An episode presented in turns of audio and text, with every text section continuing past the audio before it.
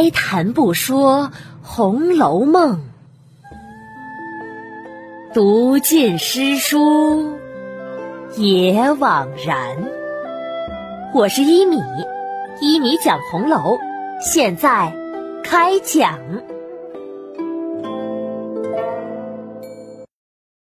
第二百二十三集：柚子和佛手的交换。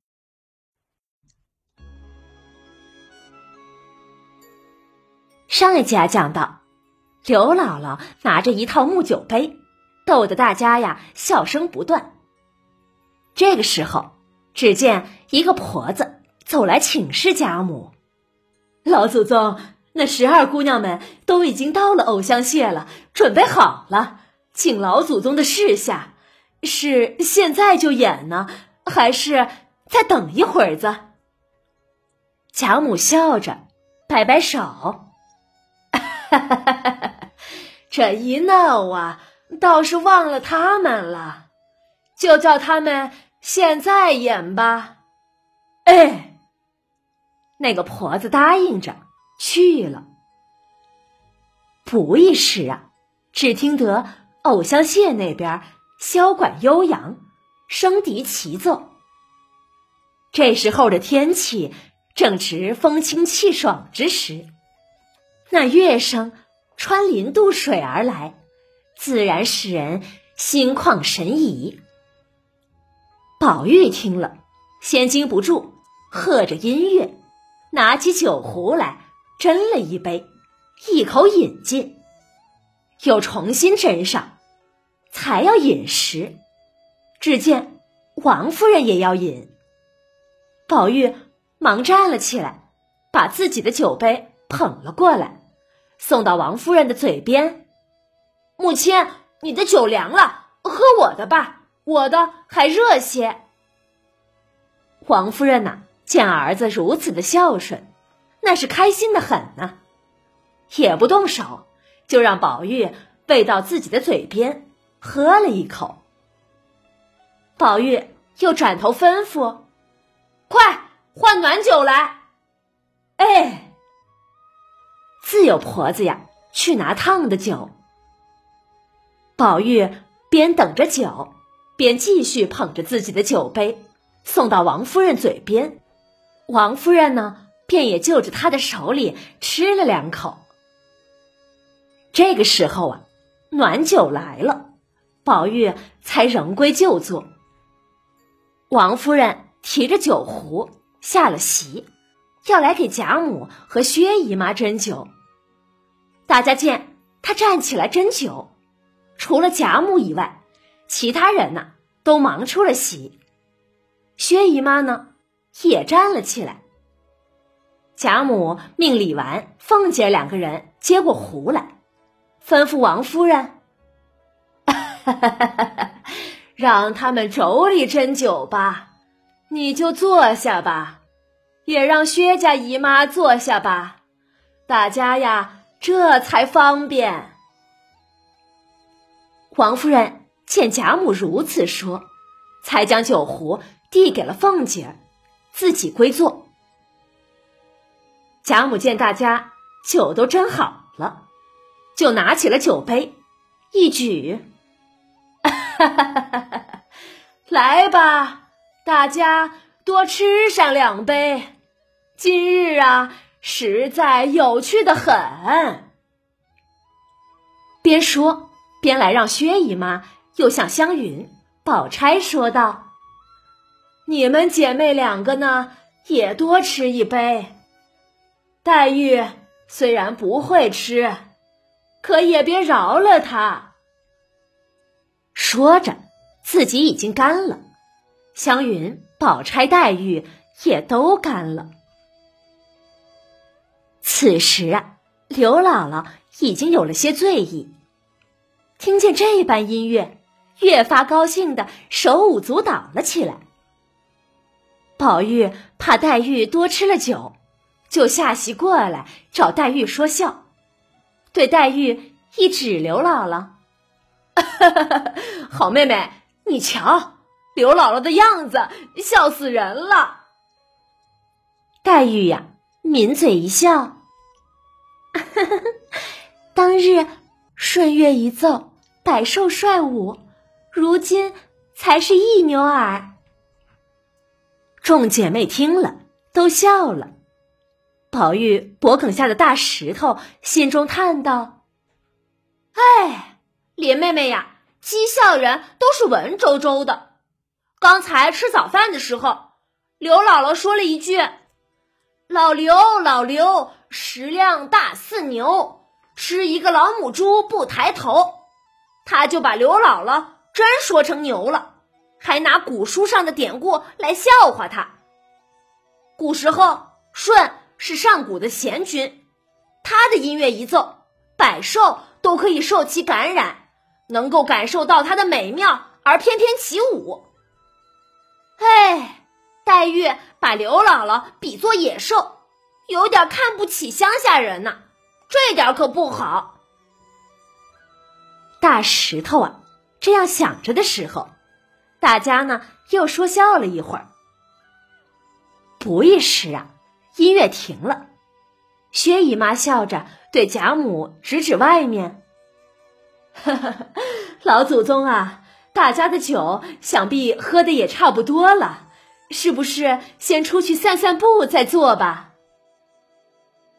贾母呢，也正要散散步，于是就点点头。大家呀，都出了席，随着贾母游玩。贾母呢？因为要带着刘姥姥逛，所以呀，就携了刘姥姥来到山前树下盘桓了半晌，边走边给刘姥姥介绍，说：“这是什么树？这是什么石？这是什么花儿？”刘姥姥听着，耳朵眼睛啊，那是应接不暇的。忽然，她向贾母感叹着：“嘿呦呦！”谁知城里不但人尊贵，连雀儿也是尊贵呢？怎么这些鸟雀儿到了你们这里也变尊了呢？也会说话了呢？众人不解，鸳鸯就问：“哎，姥姥，你说什么？雀儿变俊了，会讲话了？喏。”就那廊下金架子上站的绿毛红嘴的是莺哥，我是认得的。可是那边笼子里不是一只黑乌鸦吗？它怎么也长出凤头来，也会说话了呢？众人听了呀，都笑了起来。鸳鸯赶紧给他解释：“ 姥姥，那个不是乌鸦。”它长得和乌鸦差不多，只是多了一撮凤毛，可它却是八哥，也能学人说话呢。啊，原来是这样啊！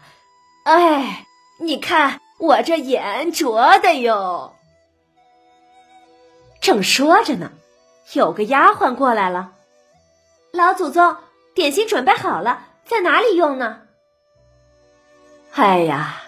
刚才吃了两杯酒，现在倒也不饿了。也罢，就拿到这里来，大家随便吃些吧。哎，丫头们答应着，便去抬了两张高几来，又端上来两个小捧盒。揭开一看，每个盒内都是两种食物，一个盒内。是两样蒸食，一样是藕粉桂糖糕，一样是松瓤鹅油卷儿。另外一个盒内，一样是一寸来大的小饺。贾母问：“这饺子是什么馅儿的呀？”老祖宗是螃蟹肉馅儿的。贾母听了，皱着眉，摆摆手。哎呀，刚才才吃的油腻腻的，谁还吃这个呀？再看另一样，那是用奶油炸的各色小面果子，贾母也不喜欢吃，就让薛姨妈来挑。薛姨妈只捡了一个卷儿，尝了一尝就不吃了，把剩下的半个递给了旁边的丫鬟。刘姥姥见那小面果子个个都是玲珑剔透、各式各样的，便捡了一朵牡丹花样的，拿在手里笑着。哎呀，嗯，这做的真真是漂亮。我们乡下呀，哪怕是最巧的姐们儿，拿剪子也不能绞出这么个样子来的。我呀，又想吃，又舍不得吃，想着如果能包些个，去家里给他们做做花样子，倒好些。众人听了呀。都笑了，贾母笑呵呵的指指他手中的果子，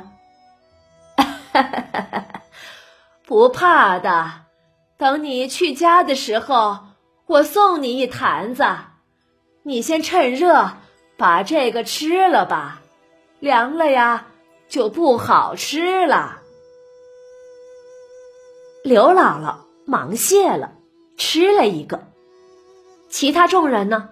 不过，个人捡个人爱吃的，略微尝了尝，就没人动了。刘姥姥原来哪里见过这些东西呢？见这些点心呀，做的小巧，放在盘子里也显不出亮来。她见别人不吃了，就和外孙子板儿每样都吃了些。他们这一放开吃啊，很快就每样。去了半盘子了。等吃完以后，剩下的凤姐儿又命攒成两盘，并在一个攒盒内，拿给十二个唱戏的丫头们去吃。这时啊，有奶娘抱了王熙凤的女儿大姐儿来了，大家哄着大姐玩了一会儿。那大姐儿本来是抱着一个大柚子玩的，忽然。见板儿抱着一个佛手，她便也要那佛手玩。丫头们呢，就给她开玩笑，让他自己去要。可是那大姐儿等不得，便哇哇的哭了。众人看了，忙把柚子给板儿，要将板儿手中的佛手换来。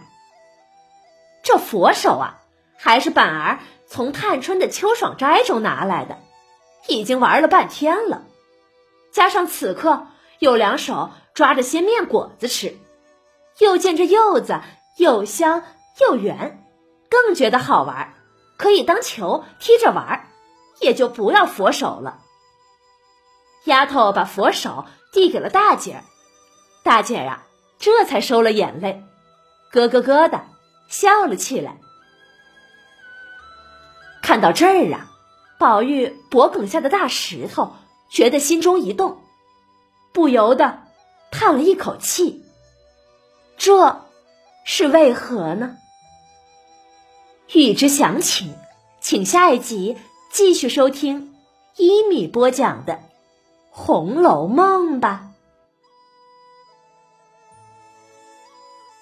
是啊，本集最后，大石头为何要叹气呢？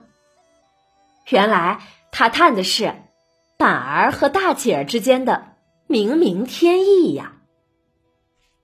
这集刘姥姥的外孙板儿再次见到了王熙凤的女儿大姐儿。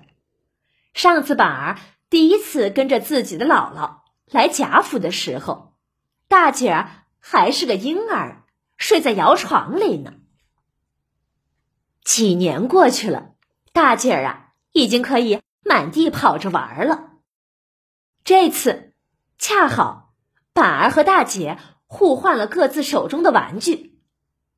脂砚斋在此有个点评：“小儿长情，遂成千里浮现。”还说他们两个互换的柚子是缘分，佛手是迷津。这如何理解呢？我们呀。就来简单剖析一下。柚子外形浑圆，象征团圆之意，而且柚子的谐音有子。板儿得到了大姐的柚子，暗示着以后他会和大姐团圆的。大姐呢，也就是乔姐，乔姐和板儿他们两个最后会重逢，结为夫妻，并且多子多福。乔姐呢，得到了板儿的佛手，也就是给他指点了迷津，指出以后他只有当个庄稼人，嫁给板儿，才能多福多寿。因为佛手的谐音就是福寿，福气的福，长寿的寿。唉，现如今奢侈的凤姐，春风得意的王熙凤。哪里能想到以后自己的女儿会成为一个农妇呢？以后的乔姐儿虽然也要过上二十两银子就是一家人一年生活费的日子，平凡而艰苦，但是多子多福而且多寿的人生，比她的母亲王熙凤的生活是幸福还是不幸呢？大石头的一声叹息，让我们都可以来体会体会。好了，免费播讲，欢迎转发，也可以在收听到的平台上点击订阅，持续更新中哦。晚安了，再见。